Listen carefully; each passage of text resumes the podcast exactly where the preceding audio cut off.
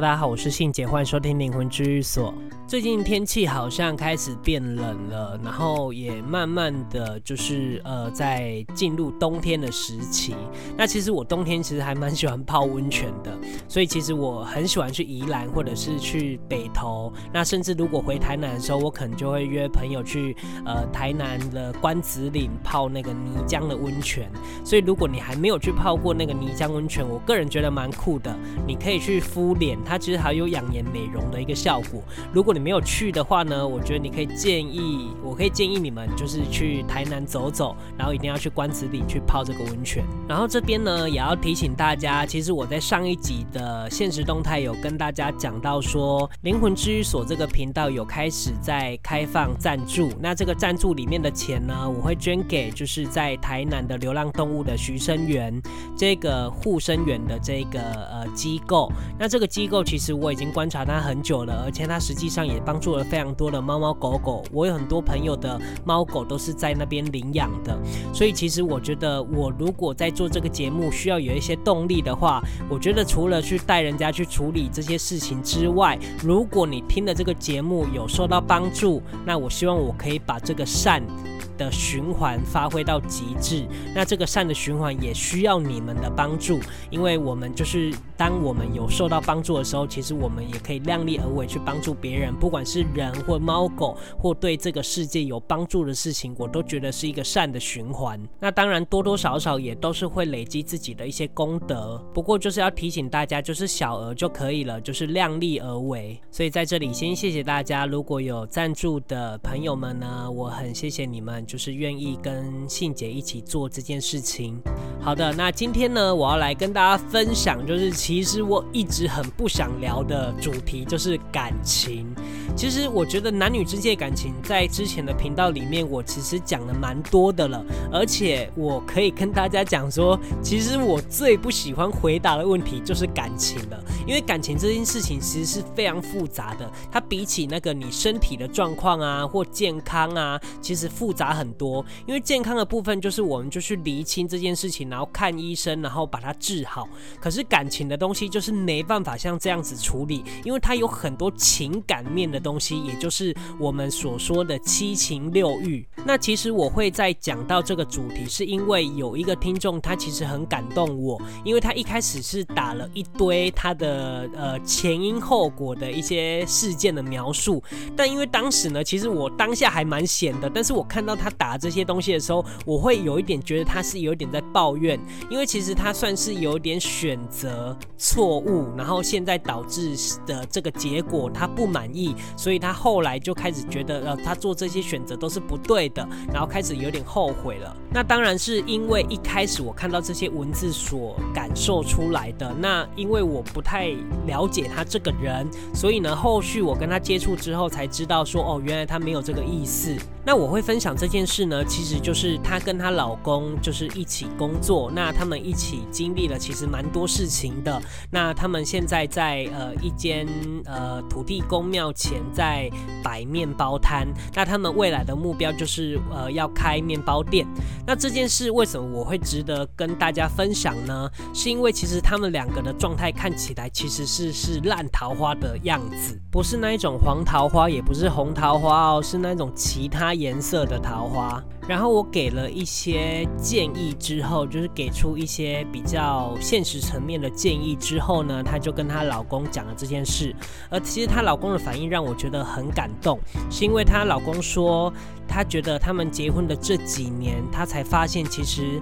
两个人感情。当然就是需要两个人一起经营嘛。那老公自己也反省，觉得自己没有做到某一些事情，就是没有做到他当老公该负的责任。当然，女方的部分也是有一些问题。不过这件事情，她老公就说，呃，以前的事情就都算了。那我们就重新开始，我们好好的经营，好好把这个面包摊经营到我们可以开一间面包店。那其实她跟我转述这些事情的时候，她跟我们讲说，其实她跟她老公很想要去解决他们无形之间的这个缘分。那这个烂桃花要怎么样去扶正？当然是我觉得人为的部分。很重要。那无形的部分呢，当然是我们是可以透过一些无形的能力去帮助他们，但是实际上他们的人为的因素占了百分之七十以上，所以他的那个无形的因素是比较小的，因为人为其实是可以改变这个无形的状态的。虽然是你没办法把它变成成正缘，但至少它会慢慢的滋养，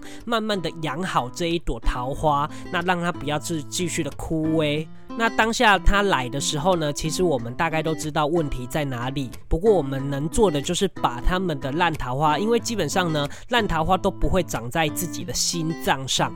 那因为。正缘就是会长在心脏上，所以才会心心相印嘛，那彼此才会有珍惜的那个状态。那不过呢，因为烂桃花都是长在其他地方，像有人长在脚啊，有人长到头啊之类的，那所以我们就是把这个烂桃花把它移到心脏这个部分，然后他们人为去努力去滋养，那他们就会相辅相成，他们自己也会感受到哦，彼此在互相协助，然后再互相帮忙这样子。当一个东西如果摆在对的位置的时候，它就能发挥功用，所以他们就会好好的经营这段感情。不过他们人为的部分当然也是非常非常重要的，只是说你的位置如果摆对了，你人为的努力就会比较轻松一些。这件事情其实让我觉得很讶异，是因为其实烂桃花如果不是黄桃花或者是正缘桃花的话，他们的求生意志都会很低，就是在感情里面的求生意志会很低落。所以这件事情会让我很惊讶，就是诶，他们虽然不是前面我们所说的那两个求生意志比较高的那个桃花或正缘，但是他们却愿意想要努力，所以这件事情就会让我有点改观。呃，不一定是我们每一次都要去寻找那些正缘或黄桃花，当然是那些努力的部分就会比较少一点。但是我个人觉得，即使你遇到一个很不好的，但是因为你们的感情已经有一定程度了，所以我觉得你们会愿意一起努力是非常非常难得的。所以这件事情就会让我觉得，哇，我好希望。大家都用这样的想法去想事情，这样你就不会一直在追寻那一些你想要的。其实你必须要去追寻你需要的，想要的成分可能就要放少一点，可能就会比较容易一些。那这件事情也会让我觉得沟通跟自我检讨这两件事情在感情里面非常非常重要。也许它不局限于任何感情啦，但是我觉得这两件事情如果做好了，在感情里面很难不进步。所以希望呢，大家如果听完这个故事，虽然我没有描述得很清楚，因为其实里面有很多私人的细节，我不方便说。